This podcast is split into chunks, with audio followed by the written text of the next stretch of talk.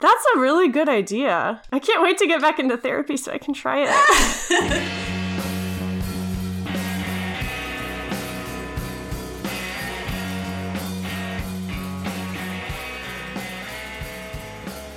Are you ready? Yes! this is this is gonna be a fun day. I'm glad that you are high energy because I'm getting there. I don't think I was until I plugged in. Now I'm suddenly like, ah! Oh, okay. Well, hello, friends. Hello. Welcome to Pickles and Vodka, the mental health podcast where imperfect people have imperfect conversations. I'm Christina. And I'm Lauren. And today we will be talking about a topic of Lauren's choosing. Oh, we are? I, oh my gosh. Oh. Well, good thing I have it ready. Wait, did you not know? I saw the poll and I thought it was a poll episode, but Oh, I'm totally. no. I just released it early. Oh, okay, but I was going to tell you earlier that I was like, I'm totally ready for my topic next week, so I'm Oh ready. my fucking god. this is.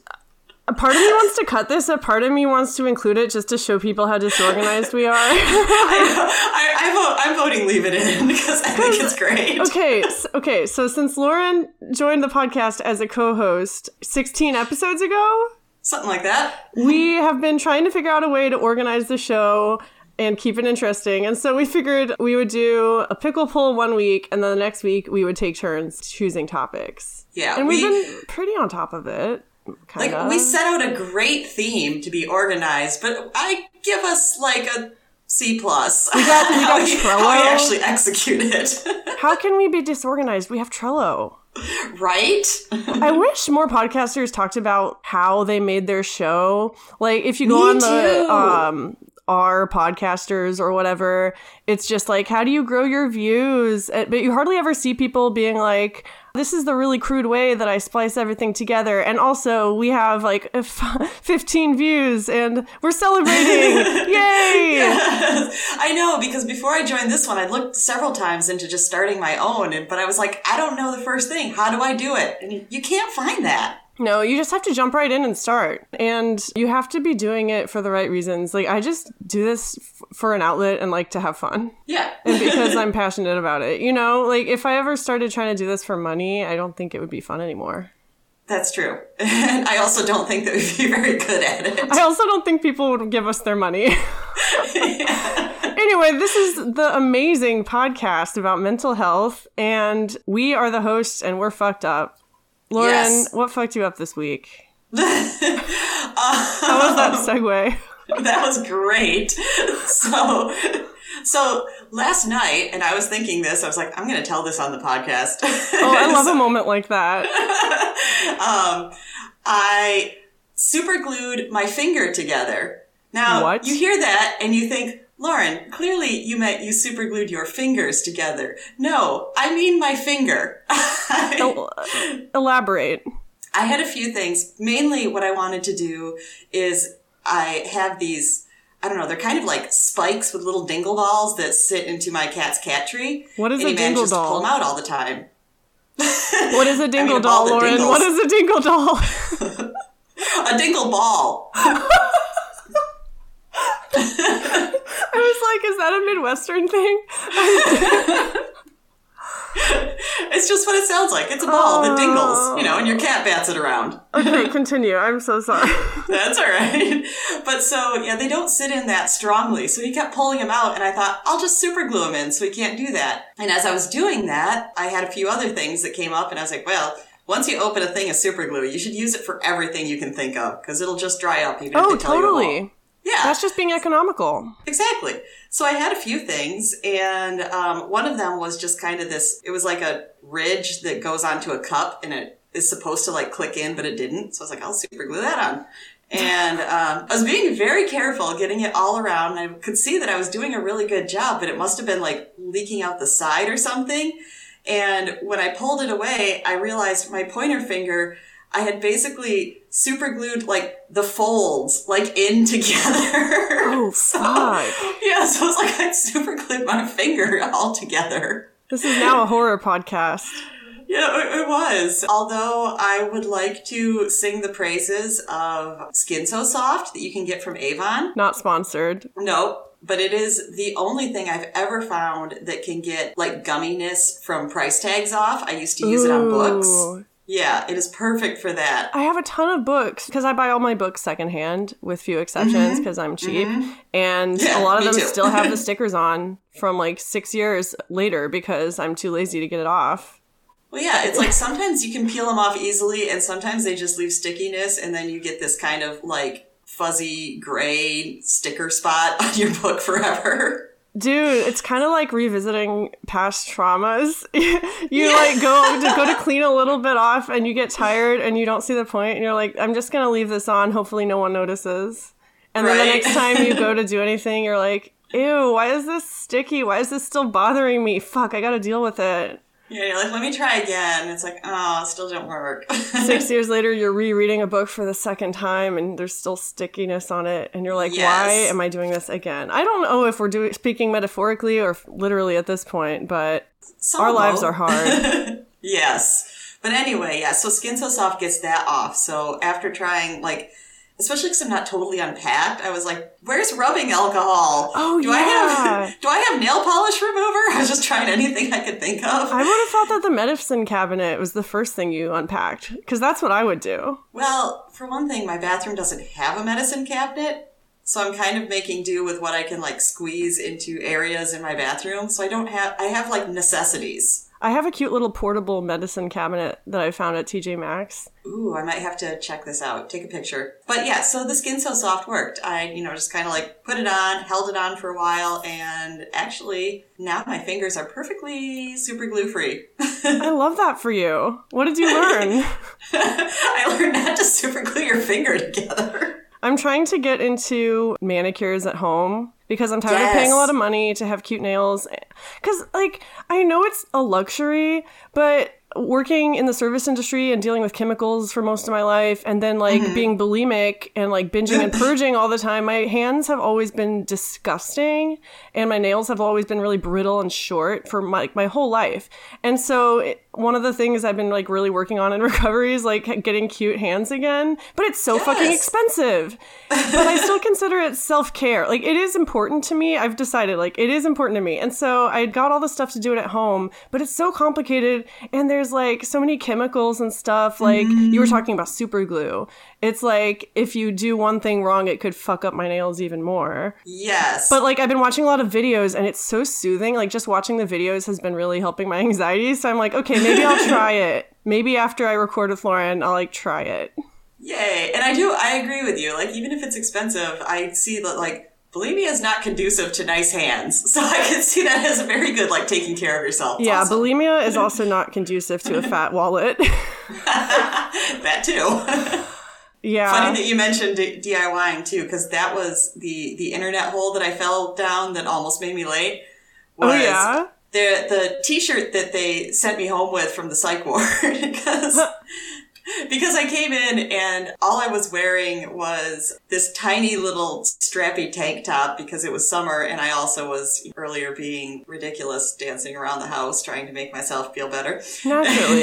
and I understood, and also I would be freezing cold. That they were like, "We can't have you wear that." You know, when I wanted to get my own clothes, but they get some um, donated, and you know, because that's what I said. I was like, "I just want to wear my own clothes or some clothes." Not, I know I've been sitting I just here. in want to your wear some clothes. yeah, I was sitting here in your stupid scrubs for a day and a half. And, and so what they found me was just like one of those classic army green t-shirts that says army over it. Oh yeah, you can find a million of them at any Salvation Army. Right, but it has a really, really tight neckline, which I hate. Oh, I so hate looking, those. Yes, so I'm looking into like altering t-shirts so that I can, yeah, like make it fun and be like, that's my psych ward shirt. Oh, real talk, Lauren. I have been really struggling with my body image this week. Not gonna Uh-oh. lie, especially Uh-huh. okay. And the source was not something I was expecting. It's Mm-hmm. my fucking neck. Like, Ooh. I don't know if it's the years of binging and purging, or maybe it's just getting old. I don't know. Yeah. But I feel like I have no neck now. Oh, no. And, and like the pictures shot from the side. Like my sister took some pics at Thanksgiving, and I just I think I look like a turtle, like horrendous. I'm Mm-hmm. Oh. like I need to wear turtlenecks now. And then Brett looks at the picture and he's like, "You look normal." Like I can't tell Yeah. if it's the dysmorphia or what, but it's just got me in this really insecure headspace that I'm not really used to feeling much anymore. Oh, I'm sorry, but I understand. I've gotten really like hung up before. I don't like the smile lines around my mouth. Oh, I have those too. Sometimes it doesn't bug me, and sometimes I look in the mirror and I immediately am like, I'm gonna go like research Botox. I Yeah. Hate this. It's only a matter of time, dude. And I hate it Uh-huh. because I- I'm all like, you know, natural beauty, and I'm I'm trying to Mm-hmm. deconstruct from all these toxic dialogues I've been fed by society over the years, and then I'm just Yes. like, but really, I think I need Botox. Yeah. Like it took forever for me to find any gray hairs. Well, mine are actually white, which is I think is even cooler. oh, I think that's awesome. Yeah, and I have no problem with that. Like once I started finding those, I was like, that's sweet. I'm gonna, you know, like start getting white hairs. All right, but this bugs me. yeah. I mean, I'm I just turned 30. Let me remind the listeners. I just turned Yeah. 30, so I feel like I'm going to be going through a lot of these little crises as my body starts aging, for lack of a better Yeah. term. At the same time, um, I worked with a woman in Chicago, and you know, she was probably like mid fifties, and she told me that she actually started going gray at twenty. Oh yeah, that happens to some people. Yeah, she was like, by the time I was twenty two, half my hair was gray. My dad was one of those people. And Mm-hmm. you know, my, my mom found it sexy. Like yeah, he looked like Steve Martin. silver fox. Yeah. exactly, zaddy, as they say. Ew, you're saying that about Not about dad, my though. dad. I, let me, as I was saying it, please let let it be clear. I'm not referring to my father as a zaddy. Anyone who knows him knows Yeah. he is anything but. Now it sounds like him. Uh, let's move away from this conversation. Yeah, yeah, yeah. Um, I do have a few things I want to talk about before we get into the topic, housekeeping, if you will. Um, and it's going to be quick. First of all, when I first started the podcast in 2018, I bought the domain for picklesandvodkapodcast.com. Mm-hmm. And for a while, I had like a little website, and then I just stopped taking care of it, and I forgot I had the domain. But last week, Okay. it automatically renewed. So Oh. I am saying that here because I want to be accountable for like making it happen. Yeah, we should do something with it. Yeah, we have it. Like, why wouldn't we use it? So there's nothing there. Don't go visit it. But eventually we'll tell you to. Yeah, we're, Yeah. Mm-hmm. we're trying to do it eventually. Um, secondly, Lauren, as you know, in just about three weeks, we are going to be meeting in person for the first it is- time. This month, you guys. This month! oh my god, it's December. That's what I realized yesterday. I was like, this is the month it's gonna happen. Yeah, so obviously we're both super excited. I feel I feel a little anxious just for you know all the normal Me reasons. too. Well, yeah, like someone you've never met in person. I'm like, oh my god, what if she lays eyes on me? It's like, I'm just kidding, I hate you. Oh my god, stop. No, I'll just hang out with Pico all the time if that's the case. but um we obviously want to make a really special episode in person. And so we're going to be doing the Hot and Spicy Pickle Awards and a new mm-hmm. segment that Lauren thought of that I think you guys are really going to like. But then one thing I want to do and I think Lauren, we've talked about this, is mm-hmm. open up our DMs to any questions the listeners have, and then when we're recording, Yes. we can just do like a Q and A session live. Okay. And maybe we'll record it on video and we'll post it somewhere. Who knows? I was just gonna say because I know like before you've done video with it, and my friend Vicky actually offered. She said, if you need a camera person, I'm willing. Vicky, Yes. that is amazing. Um, we will probably take you up on that. Yay! Seriously, we need someone to take like cute pictures too. Like this is who knows when we're gonna be together oh my gosh, again. Yes. yeah. Yeah, we've been planning. It's gonna be super fun. Um, so yeah, Vicky, our people will reach out. yeah. but yeah, um, if you haven't followed us on Instagram yet, follow us at Pickles and Vodka Podcast. And I'm going to be posting like polls in the stories. You can submit questions. It's going to be Yeah. super easy. We'll answer them live. And that's all I had to say for housekeeping. I just want to jump right into the topic. I feel like we've been chit chatting a lot, which is fun, but I'm ready to get Yeah. Yep, down and yep. dirty. So this is a very general topic, but I do have some specific ideas about it. But you know, like pets was general. Exactly. Um, Sometimes the general ones allow the most wiggle room. yeah. So my topic is therapy. Yes. oh goody this is gonna be you know it's funny because i was talking to my sister bonnie last night and she Mm-hmm. just recently quit therapy just because she didn't like have time and i was like yeah that's a thing it's it can be really hard sometimes to fit therapy into your life and sometimes if you're like me like you've had a bunch of therapists and some of them were bad and maybe a couple were good and it's expensive and it's like Same. is it even worth it what is this doing for me So this is a great I was. I was thinking that too. Like, if you're just kind of like mediocre about it, then sometimes something deciding is it can be really expensive. Yeah. Did you have anything right off the bat that you wanted to talk about in particular? Yeah, so I feel like a good thing to start is just positive and negative experiences you've had with it. What's the first therapy experience that you had? I know it was either last episode or the one before when I mentioned um, suddenly having panic attacks pretty much 24 7. Yeah. my my parents found something because you know they were watching this go up. The time when I was having those panic attacks ended up with them picking me up because I was supposed to be in my brother's wedding. you should just tell the story. Uh, yeah, yeah. So um, I started having panic attacks out of nowhere. I didn't know what they were, you know, which means that you think that your heart is going to beat out of your chest and you're going to die, and you don't know why. I've been with people that that's happened to. Like it's Yeah. it's real. And one of the main things for me was I felt like I was going to die if I did not stop moving. I remember it started, I was sitting in a lecture hall and I just suddenly had to get up and walk out because I couldn't sit anymore or else I just, I thought that I was going to just like pass out or throw up or die or all three. Wow. Did it originate from a feeling or or an external source or like That's the thing is I have no clue why it started. I don't feel like I had anything to signal. It was just like one day I'm sitting in a lecture hall and I'm just suddenly like, oh my God, I gotta walk or I'm gonna die. And from there, it was just, it was constant. I mean, my, my roommate and we had kind of like a suite style. So like the suite mates next to us, you know, they were all kind of like freaking out because I was just literally pacing around the room because that's all I could do. Mm-hmm. And at night, everyone would go to bed and I would just like walk up and down the hallways of my dorm until finally I think I like passed out out of exhaustion. due to fluorescent lighting? Yeah. and and this went on for a couple weeks and then my parents were picking me up to be in my brother's wedding and you know they could see they were like, "Oh my god, what the fuck is wrong with you?"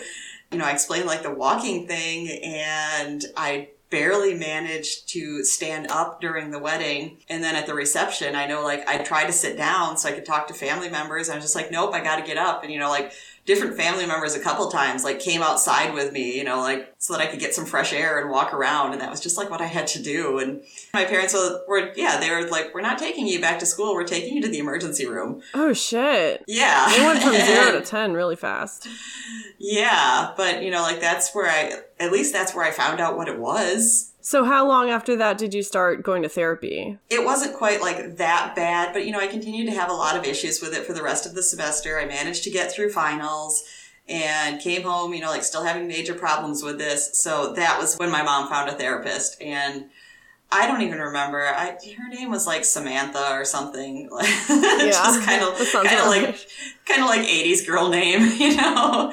And I just, I don't remember anything. I remember I didn't want to tell her anything. I probably didn't. So, and she didn't really press. So she seemed totally ineffective. And then I went back to school and just never did anything about therapy again for a couple of years. I feel like that's a pretty common experience, though. You go into therapy at a young age. You know, someone usually recommends it to you, like a parent or a guidance counselor or something. And then mm-hmm. it's your first experience. And so that can really shape the way you approach therapy in the future. But so often, I feel like you don't know what it is you're looking for in a therapist yet because it's your first time and you don't really know. Like, you could go months and months and realize that it's not working for you but maybe at that age you don't know how to say like you want someone different or you want a different approach I think you made a good point where it's like, I think you do better if you decide yourself that you realize you need it. Where, yeah, like this point, my parents were just kind of like, clearly you can't go on like this. And we did find out that it's anxiety. So I guess it's in your head. So,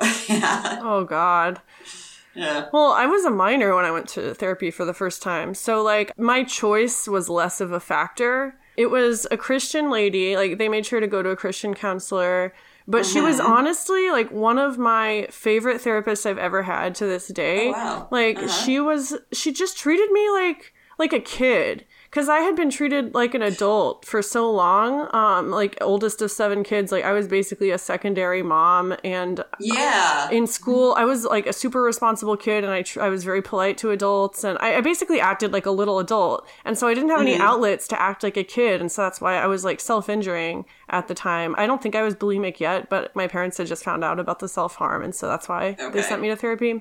But she was great. She would like ask me about my home life and like what sort of things triggered me. And it was things that I didn't really think about. Like, you know, my brother said something that made me feel worthless. You know, that didn't seem like a big deal to me. I didn't want to bother the other adults in my life with that. Right. Right. You know, but she provided a place for me to just talk about all that quote unquote petty stuff that wasn't petty at all. And Yeah. I c- continued seeing her after I went to college. Whenever I would come back home for the summer or for Christmas, I would like squeeze in a session or two with her. And then, of course, the next therapist I would go to was not nearly as good. Yeah. But yeah, that was my first experience with therapy. So, and my dad has been in therapy. He's very open about being in therapy. He has PTSD. And so mm-hmm. I didn't really feel nervous about it at all. I, I just felt kind of like validated, like someone mm-hmm. sees me. Like my problem is significant enough to require this. So I must be doing something right.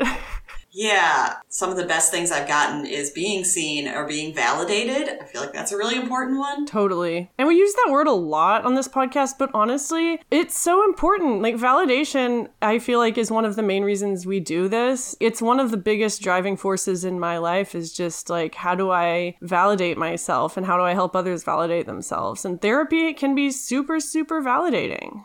Yeah, and we had entire episodes about things like imposter syndrome, and Yeah. that is not feeling validated. So clearly, not getting validated is a pretty big deal. I, I guess since we're going with positives of therapy, one of the things is education. Like mm-hmm. therapy has educated me so much about my own mental health and just mental health in general. Uh, and we won't really be going into specific types of therapy in this episode unless you planned Yeah. on it. I don't. No, I'm not prepared at all to explain that. Okay. But I feel like I have a, a degree in therapy at Yeah. this point. I know. Sometimes I catch myself when I'm talking to people saying things. I'm like, well, that's a very therapist thing to say. I mean, when I was in therapy, I feel like I had a lot more to share on the podcast just about like general mental health tips and stuff. Tips and stuff. Tips and stuff. Oh, God. you know what I mean? Yeah.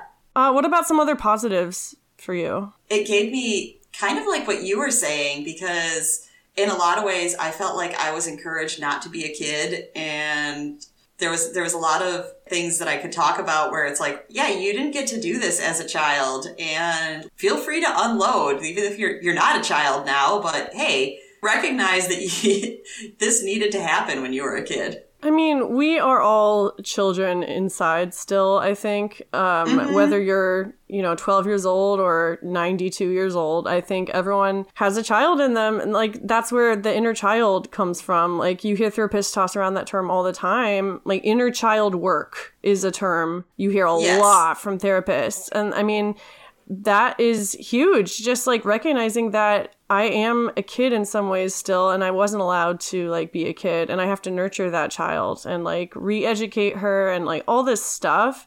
And that takes therapy. Yeah, and like one thing that I really didn't get a lot of growing up was attention. yeah. I mean, not like purposefully being like, I'm not going to pay attention to my child, just kind of like my parents maybe needing to put their attention in other places and seeing like, oh, you know, like she seems pretty good at like entertaining herself. You so, talked about know, that on the last episode, how you were rewarded for being like self sufficient. I can relate to that too. And from that, I felt like growing up, then suddenly like needing attention became like a dirty word. So, you know, I was just kind of Mm-hmm. like, ugh, I hate people that are like grubbing for attention. That's gross. It I would never be like that. a dirty word. Like selfish is a dirty word. Mhm. You know? My friend that was also in treatment with me the first time reminded me that um, one of the like group therapists said, you know, like people see it like so badly, you know, like someone they say like, oh, they're just doing that because they they want attention, and she's like, you should see somebody doing something for attention and say, clearly that person needs some attention, and that's why they're acting like this. Yeah, like so what if they're doing it for attention? They're clearly not getting attention and it's fucking them up. Yeah, like sometimes people are doing it in a maladaptive way, but you know, the point is whether they are or not is that this person needs attention. People need attention to survive. Plants Yeah. need attention to survive. yes. Like fuck, if you don't rotate the mattress every few weeks, it's gonna Right. like everything needs attention. It's not a bad word. And I'm so Yeah. sick of being shamed for like wanting attention or uh, this is a tangent, but I'm I'm mad now. No, it's it's a mini tangent because I feel like it still relates. I mean, everything relates to therapy, honestly. Then when you have like one person that is sitting in a room with you for an hour dedicated to only hearing about you then it's like i'm getting some of that attention so yeah that's definitely a positive to me Another positive, I think, is just having a neutral third party. I, I have been journaling my whole life, and I have a podcast where I just unload my feelings. And so I thought, like, I'm really good at processing alone. I don't need anyone else to talk to. But there is something really freeing about just saying the same things that you say to yourself to another person who doesn't know you and realizing, oh, this is kind of fucked up. It, it's kind of hard. It can be a, a tough pill to swallow sometimes to realize that you have been saying all these toxic things to yourself or mm-hmm. that like the way you've been thinking is totally wrong and you need to change. Like that's scary. Yeah, and on a kind of like opposite but similar thing, when I've had good therapists, I feel like they've made a point to tell me, you know, I'm on your side, just so you know. Like that's that's what I'm here to do is be on your side. Like I'm not going to support like if you say like I'm doing all of these terrible behaviors and I'm just fucking myself up and she'll be like, you go girl. But, Yeah. you know, but, but if you are trying to like, yeah, put yourself down, like, I shouldn't think like that. I shouldn't do that. You know, like the world doesn't want me to be this. And she's like, no, I'm, I'm, I'm here for you. Yeah.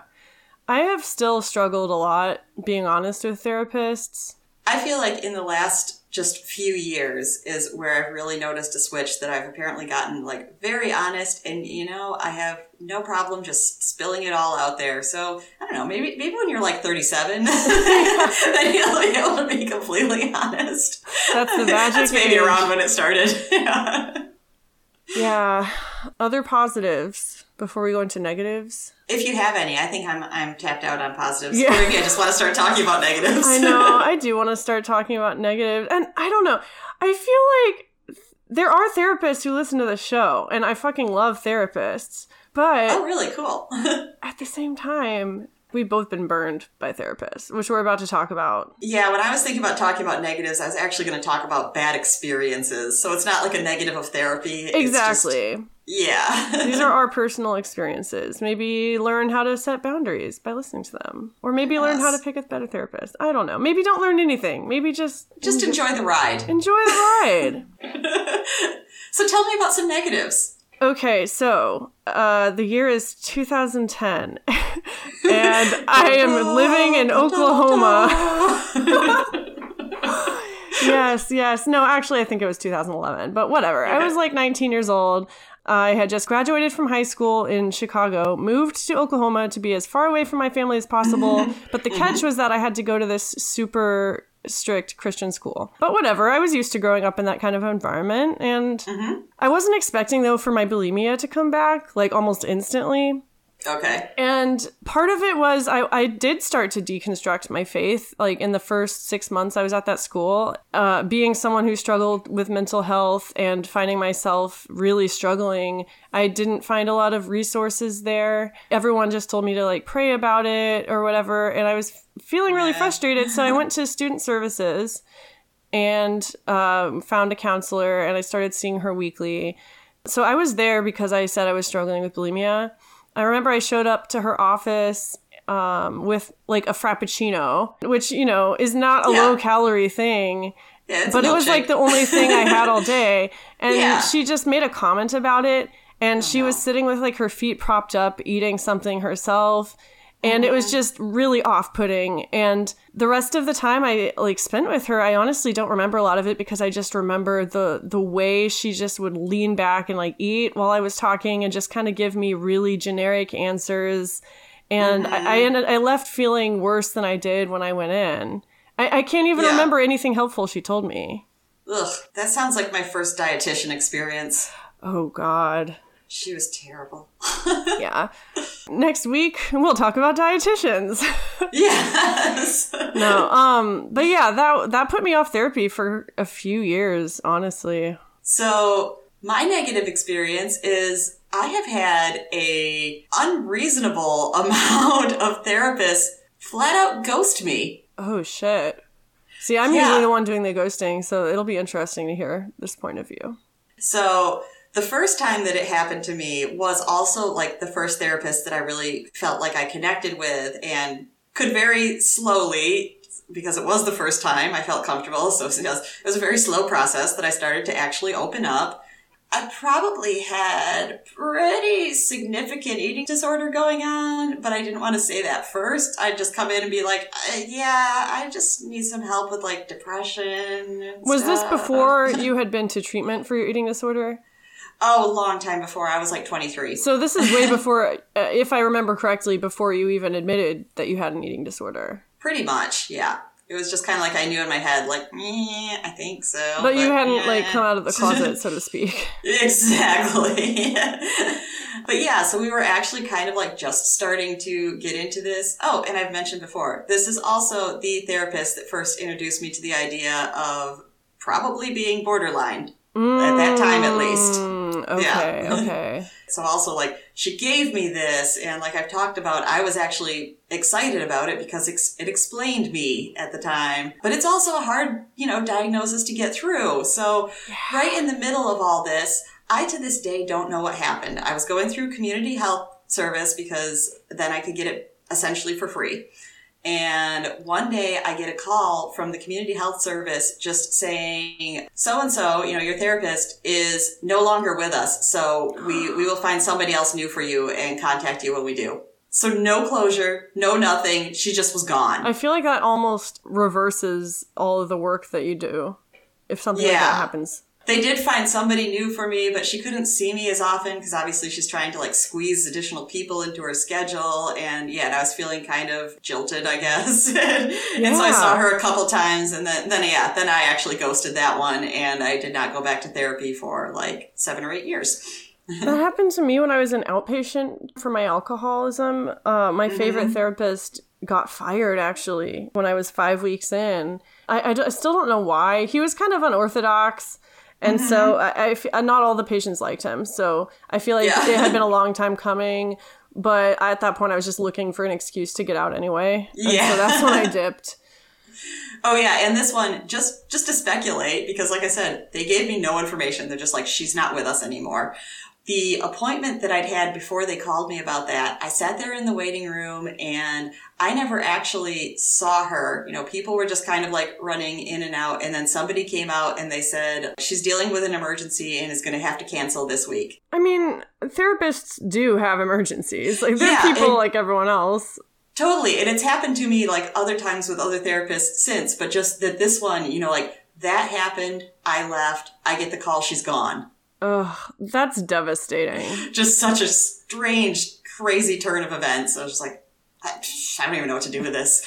One of my therapists started her own practice. When I started seeing her, like she was one therapist of many in this agency.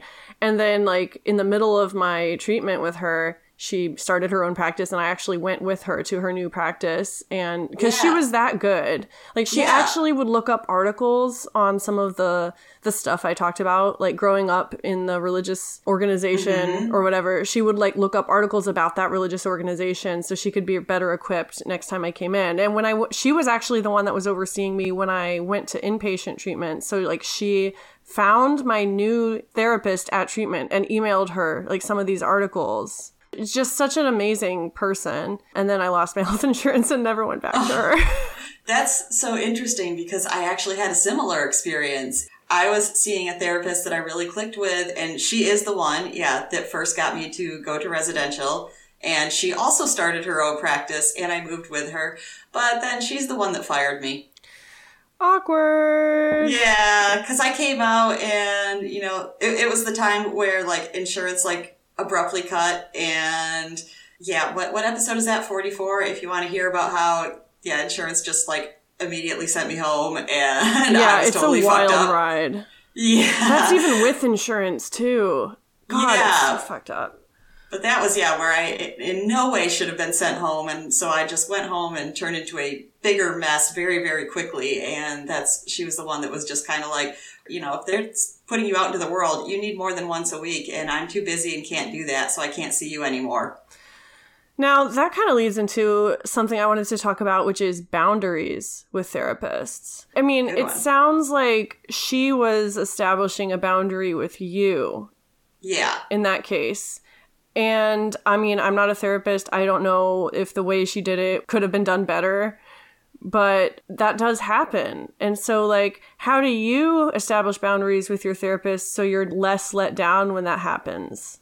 Like, it's a rhetorical question. Like, I don't really have Yeah, a good see, I don't know. I was wondering if you had an answer. Not Yeah. really. I mean, I just reminding myself that this this is um thinking of it like my doctor, you know, who gives me a flu shot. Like Yeah. they, in this moment, they are 100% focused on me and they're, you know, helping me with my health, but then once my time is up, like they have another patient. Like they are a professional and they're just Yeah. doing their job. And so thinking of a therapist kind of the same way like yes this is an incredibly specialized type of provider and sometimes like i do let my guard down so much that i start thinking of them as more mm-hmm. you know but then i have to remind myself like I, I have to establish boundaries here too because otherwise things are going to get weird or i'm going to get disappointed because i have a bad a history of being disappointed by people because like, i just put too many expectations on them and that includes therapists Something that I actually feel like I hold myself back more from, but I know other people overstep this boundary is how much your therapist would allow you to contact them in off hours. See, I have never contacted a therapist. Well, okay, no, that's a lie. I am very I much did. a nope, nope, nope. I had to be blackout drunk to do it though. Oh, Like th- that is how hard it is for me to like Mm-hmm. inconvenience anybody, even someone that I'm paying to be there for me in emergency situations like this. yeah. I have. I feel like I've challenged myself a couple times recently, and I will allow myself to email them in Oh, between that's a good call. Which, yeah, means like I know they can get to it when they need to, or, or whatever. And then they have a record at least like when you come back in later they're like, "So let's talk about these emails." Yes. That's a really good idea. I can't wait to get back into therapy so I can try it. yeah, so but I mean I would even hold myself back from that sometimes. Like I don't want to just like keep bombarding them with my emails, which meant I wanted I was gonna email them once in between sessions. I feel like we've all seen that stereotype of the neurotic patient on TV who Yes. like email like bombards their It's therapist like outside of work. constantly. Yeah. Yeah. and so no one wants to be that person. But like if Mm-hmm. like when I the time I did do it with my therapist, uh, I was seeing at the time, I was like on the verge of suicide, just blackout Yeah. drunk, and he's the one. I, I really love the way he handled it. He didn't like c- call the cops on me or anything. He was just like, "Do you think you could come in tomorrow morning and we can talk about this?" And I was I've like, "Okay." with a lot of friends Yeah. had, yeah, like been in a real crisis moment, and they're like, well, "I can make time for you, yeah, like later today or tomorrow." you know, yeah, and that was right like now. I just needed to survive to that day. Like I could do that. yeah, And yeah. then, you know, then he did convince me to go to the ER and like they got me into rehab and like that was the whole thing. But I wouldn't have done that if it weren't for him. And I- I know that the te- we're supposed to be talking about things we don't like about therapy, but I just keep remembering the good ones. Like as we talk about this, I just like I wrote him a thank you letter after the fact um because like he saved my life. Like i told him that. Like i don't say that lightly but you saved my life. Yeah. and you know even if he never reached out like i i just wanted him to know that. Because i think Yeah, and- therapy therapy can be a really unforgiving job sometimes. And I was going to say, like, disclosure to anybody else, you know, who's going through therapy and, you know, if you maybe are having a rough time, like, no, you probably shouldn't be calling them like every day. That's, that's, that's not setting the right boundaries. But if you are in an emergency situation, I can't think of a thing, single therapist I've had that would not be like, contact me. Yeah You know? or at least like contact someone else that can help Yes. you like providing Yeah. resources I, I have had a lot of therapists like give me resources over the years i've also had a lot of therapists who like couldn't give me resources because they're so underfunded or the wait times are so long like they're Mm-hmm. Oh like gosh, I, I can't really and and that's when like their hands are tied i think Yeah. the system is I, mean, at least here in this country it's kind of messed up to put it Yeah. lightly I feel like every therapist that I've had that I've actually like gotten along with and opened up to at least like at one point we all have to be like fuck fuck healthcare.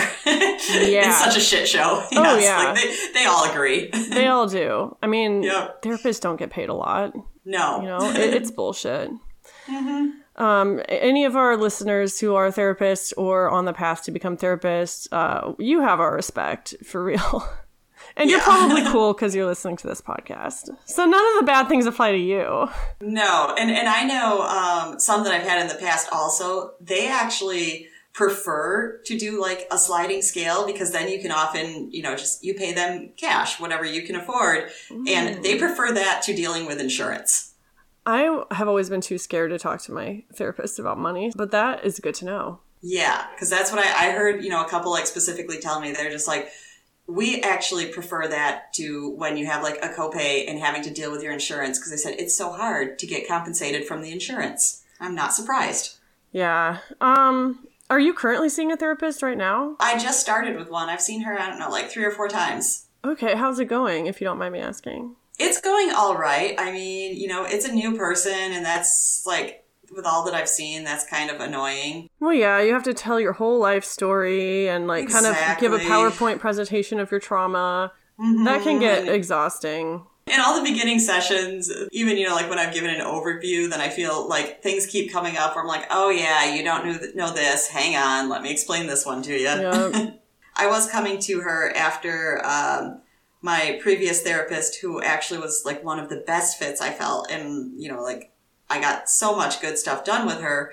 But I figured out between um, the beginning of 2022 up to I think like July is when I stopped seeing her. Mhm. I'd had 22 appointments scheduled, and she had canceled 12 of them.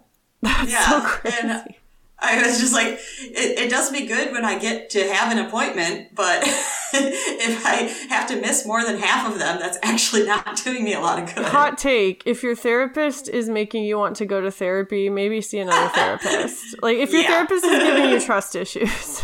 Yeah.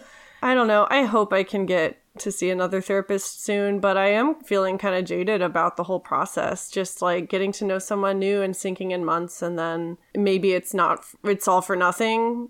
You know, I, at this point, I'm trying to. It's good that you picked this topic because it's a good reminder that it is worth it. Like, even if you have to work hard for months and then maybe it's a bad fit, like, it is worth it when you find that person. And at the very mm-hmm. least, like, it'll lead to growth. I'm glad I did not realize that you did not ask about things like a sliding scale. I'm like, that is the first question I ask when I contact a new therapist. Do not feel guilty about that. Do it. Tell them you can't afford a lot. Yeah, I need to be better about that. yes. Don't feel embarrassed about that one. That is such a common thing. What else should people know if they're thinking about going to a therapist for the first time, do you think? Um, first, I just wanted to say that I've come to the conclusion that I believe that everyone in the world could benefit from therapy. I don't believe everyone needs it necessarily. You know, you're not at like a, I'm not going to get through the world if I don't have it. Exactly. You should never, if you feel like, even like you want to have that person to talk to and relate to, then yeah, you should never be like, oh, but I'm not messed up enough. Yeah, who couldn't benefit from talking to someone? Like, it it just Yeah, blows my mind like- when people have such a stigma about it. I mean, I know that there are a lot of reasons why society has stigmas against therapy, Right. but still, it's not a big deal. Yeah. It doesn't feel like have one to be. is they're they're kind of there to help you like learn about yourself actually or make you like realize these things about yourself. So yeah, who couldn't benefit from that? You probably have trauma you didn't even know about. Don't you want to find out? Yeah. I can't wait. no, seriously, everyone should see a therapist, and therapists are great, but also draw your boundaries and know when it's time. Yes. You should always prioritize yourself. You don't owe the therapist anything at the end of the day, they are trying to help you. Yeah. So, a total little side comment thing that I also wanted to touch on is the idea of group therapy. Because that's a whole different animal. Okay, I kind of like group therapy a lot. I do too, but I also see some big negatives to it, even though I enjoy it. Oh, totally. I know what my biggest complaint against group therapy is, and I'm wondering if it's the same. I was gonna say, I bet it is. Should should we say it at the same time? Yes. All right. Three, three, two, two, one. One. People who monopolize the Competition. Oh, People who Fingers in the two. monopolize the conversations That's a great one. and co- competition too. Holy shit. Yes, You go first. I feel like since we've both been through this, like it's it's a huge thing, particularly in um in like eating disorder treatment, is people are competitive as fuck. Oh my God, yeah. yeah. It's all, you know, like a place that I went, they used to call it war stories, that Oh everyone wants to have the, the worst war story. Yeah. It's just like 12 step meetings. oh, yes. Cause that is, there- you're encouraged, I feel like, to tell your war story there. Yeah. That yeah, I can't believe I didn't think about that right off the bat. That is a huge downside because then you're not even focused on the reason you're there in the first place. You're just like, oh, should I be worse? Or Yeah. like, I, I don't think I should add to this conversation because my story isn't as bad as this person. And I've definitely talked to people where it's kind of like, I'm just trying to like be vulnerable and share something. But, you know, like if I say anything that had, you know, like a, a bad outcome or something, then they have to be like, oh yeah, I did this. I had this Mhm. happen. You know, like this was me. It is a balancing Okay. act because you do deserve to take up space and you should take up space, but also you need to be conscientious of the people in the group and like making sure everyone has space to talk. When I was in treatment, we did group therapy multiple times every day, and one of the therapists would always say like you need to be just as involved with listening as you are in talking. Like sometimes it, when you feel like you have to say something, just sit back and listen and maybe Yeah. see if there's anyone who has other insight that doesn't talk all the time maybe i don't know just making people think about how often they talk without shaming them for talking if that makes sense Yeah, and I know, like, I, I came out of the gate saying the most competition seems to happen in, like, an eating disorder setting because there are so many people that actually want to get worse. That's one of the few things where I feel like that happens, so I feel like, you know, that's a thing, but. Mhm. But I mean, I feel like you also see it in everything else, and it's not people necessarily wanting to get worse so much as maybe they need some attention. You know, if you're talking about like being depressed and suicidal or something like that, then, you know, someone has to come up and be like, oh my gosh, you know, like I did this and I, uh, you know, I almost died from it and had all this happen. It's kind of like them saying, like, notice me too. I had a really bad experience. so here's a question do you think if someone's never been to any therapy at all they should start with group therapy or one-on-one therapy I think whatever makes you feel more comfortable because I could see some people being like, wow, I am not ready to just have the spotlight on me. yeah And you, usually any groups I've gone to, you know, most facilitators have been like, especially if you're new to it, like you can just sit and listen if that's all you feel ready for right now. Oh, totally. If Yeah. you're someone who doesn't know how to express yourself to another person or you're, you're out of practice, it can be really helpful to hear how other people do it and to know, like, oh, I can do that too. Yeah, definitely my first groups, that's what I did. I, was, I just sat there and was like, I'm just going to see how this goes before I call any attention to myself. But the downside of that, I think, is like when you go to one on one therapy, the focus is 100% on you and what you need. And I think most people, when they think of therapy, they think, this is for me. So, group therapy requires a little bit of an adjustment, I think, in your expectations. Yes. You need to remember that this is for everybody, and some people might not receive what they need the same way that you do. Like some people might need, you know, to talk for 5 minutes straight and that's how they heal and that's what they get out of that session once a week, but you might not like that. Well, big deal. It's group therapy, you know. Yeah, I feel like an individual therapy is really, you know, for, for things that we've talked about and it is just for you. But I, I feel like a big aim for group therapy is always like just letting everybody know, like, you're not alone. It's not just you. Yeah, that's the biggest thing I take from it. And it's fun Yeah. to talk to other people and I mean, it's like having this podcast like that we have once Yeah. a week. It's, it's like that, but imagine with like six more people. Mm-hmm. And I mean, I know we've brought this up about all sorts of different things, and group therapy is a good thing for this, where it's like you're doing something and you, you're almost like embarrassed because you're like, oh my God, I'm the only one that is this messed up. And hearing someone say that, I know can suddenly just be like, oh. Sweet, sweet validation, baby. Did you have any more to say about um, monopolizing? Because I think that's a really good thing too. it, it just goes along with what I just said. Like, try to listen to others, but also remember that you have space and a voice. And um, it, it's just a balancing act, honestly. I didn't really have anything more to say about that. Okay, I would say I, I feel like in a group setting, I see that as my opportunity to practice empathy more. Yeah. now you caught me mid vape. no, and that in in a way that can be its own therapy, like learning how to practice empathy. I mm-hmm. think that's one of the benefits of group therapy. Like you get to practice a lot of skills that you wouldn't necessarily in one-on-one therapy. I like that. Yeah, do a little bit of research, see what's available in your area. Don't be afraid overall. Don't be afraid. Yeah, especially now, you know, because I don't know, there was this like thing that we called like, you know, pandemic or something. and people didn't get out of their house much. but I Nervous think also, even now when people are like going back to, to have gone back to doing most things in person again, I feel like that's kind of made people realize like, oh, we can offer virtual groups though. I mean, that's, that's still a benefit because not everybody has access to that everywhere. Oh my god, So yeah. yeah, if you want to try a group, they're pretty easy to find by now. The great thing about the internet is that there are support groups for anything imaginable out there. Like, I want to give a plug to Jacqueline of the Binge Breakers podcast. Like, she has a bulimia mm-hmm. coaching business that is Okay. it's so incredible. She's doing so much to provide like accessible care to people with bulimia. And there's just so many programs out there for anyone struggling with anything. It, it does require a bit of research, but the help is out there for sure. Yeah, and really, at this point, you can even get individual therapy online. I'm not going to talk about it because it's a common, um, I feel like it's a common uh, Every podcast, podcast, sponsor, ever. and I don't want to give them any more free advertising, but it is a thing. if you've ever listened to a single podcast, then you know Yeah. that you can get therapy without stepping outside your house. exactly, I actually know somebody though that worked with that company, so Oh. yeah, Okay, cool. yeah. Um, are you ready for a palate cleanser now? Yes, I am. Okay, so How how about palate cleansing therapy? palate cleansing therapy. Yes. Um, so I have this great therapist right now called BuzzFeed.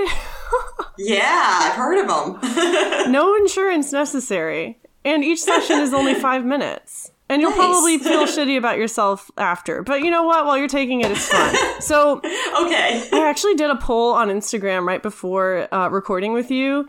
I wanted to know which palate cleansers people liked the most. Yes. Um, but only the, the, uh, it's a tiebreaker currently, so I'm just going to go with my original choice. Interesting. But okay. if y'all have any opinions on future palate cleansers, go answer that. I've added it to a highlight, so you can answer it whenever. All right. Okay. So this quiz is called "Can I Guess Your Age?" Thanks. well, okay, because we talk about our ages a lot on here. There's a 12 year difference between us, whatever, deal with it. But I feel like I am not, I don't act my age in a lot of ways. And I feel like you I do don't feel like that too. either. And Yeah. so I think it would be fun. So the name of this BuzzFeed quiz is I Bet I Can Guess Your Exact Age with only 10 questions. Try me, BuzzFeed. The caption is not to be dramatic, but I know this is right.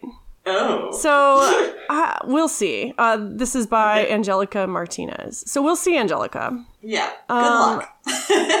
All right. So the first question: Do you drink regular or non-dairy milk? The answers are A. Regular, B. Oat milk, C. Almond milk, D. Soy milk, or E. Another non-dairy alternative. I mean, for the most part, I don't drink milk, but I do have almond milk in my refrigerator. I'm selecting almond milk. okay. When was the last time you were on Facebook? A. Today. B. It's been a few weeks. C. It's been a few years. And D. I don't have Facebook It's been a few weeks. today. Have you purchased laundry detergent in the past two months? A, yes. B, no, but probably in the last six months. And C, no. Well, my last thing of laundry detergent moved with me, so let's say no, but in the last six months. I'm gonna say no because I go to my parents' house to do laundry still. that was probably like a big giveaway for me. Well, I also just got a place with my own washer and dryer, so I actually don't try and like squash as much as I can into one load every month. Oh, that must be nice. it is. Uh, next question Have you had more than two glasses of water today? Yes or no? Have I had more than two glasses of water all of yesterday? No. So far today, I have two, I've had two cups of coffee, half a monster, and a few sips of raspberry seltzer. So no, I've had two cups of coffee plus a sip of water when I wake up because I'm really dehydrated. we're killing it. yes. We don't need a quiz to tell us otherwise. Right. Um, do you watch cable TV or do you use streaming services? And the answers are A, only cable TV, B, only streaming services, C, I watch both equally, D, mostly cable TV, a little streaming, and then E, mostly streaming, a little cable TV. Only streaming services. Funny story, I really just kind of like stopped watching all TV a long time ago. So I remember 2012 or so when internet providers be like, Do you want a bundle with cable TV? Yeah. And my answer to them was, I don't actually own a television anymore. Yeah. That's the way to shut them up. Because otherwise, they try and convince you. Even if you say, I don't really watch TV, they're like, but surely you want blah, blah, blah. I remember those days when you had to choose between the mailing service of Netflix or the streaming. Yes. I remember mailing in the, yep. But now I only use streaming services as well. Okay, next question. How often do you make your bed? A, oh, every no. day. B, most days. C, occasionally. D, never. And E, someone else makes my bed. I mean, it's not never, but very close. So I guess I get to say occasionally. So I have to make mine every day, or else I become extremely depressed. um, okay, do you I just don't go in my room very much, so I don't see it. No. That's fair. Um, do you care about Jennifer Lopez and Ben Affleck getting back together? A, yes, all caps. B, literally no. C, kinda. And D, I have no idea what is happening. Um, I can see myself being like, literally, no. Um, I have no idea what is happening ever. Good too. All right. Do you have string lights, faux vines, or LED strip lights in your bedroom? And the answers are yes or no. no. I have like these those um those vanity lights on that you commented on on my Instagram that turn red. I have Oh, those. Do okay. those count? Yes. They're they're I strip think, lights. I think so. Yeah. Yeah. some kind of, yeah, altering Okay. light. It's cool. If frozen food says you can cook it in the microwave or oven, which do you choose? A, microwave, B, oven, C, depends on what it is. Depends I'm on what say it is, right? Depends on what it is, especially because now that I own a toaster oven, that's what I usually use. also, what about the stovetop? Because a toaster oven's kind of like using a microwave, but doesn't just make everything soggy. Oh my god, I wanna there's this like combo toaster oven air fryer I really wanna get. Anyway. um but yeah, I also pick Yeah. depends on what it is. Okay. And finally, question number 10. Which of these apps do you, do you use the most? I've said my answer so many times. Um, okay, so I'm not even gonna letter them. They have Instagram, TikTok, Pinterest, Facebook, Snapchat, YouTube, and Twitter. Obviously, it's Pico's Instagram. Yeah, I'm gonna put Instagram as well. okay. All right. Oh, they don't have any like explanations of why they picked it. But they're so wrong, it's adorable. What did you get? 21 years old. I got 23 years old. Ha, you're older than me. Uh, that was kind of validating, but kind of stupid. yeah, at least we can both vote. Exactly. We can both vote, but we can't rent a car. right, okay. but we can host a podcast, yep. and that is Pickles and Vodka, everybody. Hell yeah. Hell yeah. Um, we hope you'll follow us on Instagram at Pickles and Vodka Podcast. I was being really good about Twitter, and then I kind of hoped that Twitter would implode, but I think I will reluctantly go back, which is Pickles Vodka. Yeah, Twitter. follow the downfall on Twitter. You can also you can also find us on Facebook by searching Pickles and Vodka, a mental health podcast. And if you want to follow us on our personal Instagrams, I am xtina jumper. Don't follow mine. I go to at P I C O S A U V E, which is my dog's, but I comment on it. Yep, if a random dog is following you, it is Lauren. yep. Uh, don't forget to answer the pickle poll for next week, and we'll see you then. Bye. Bye.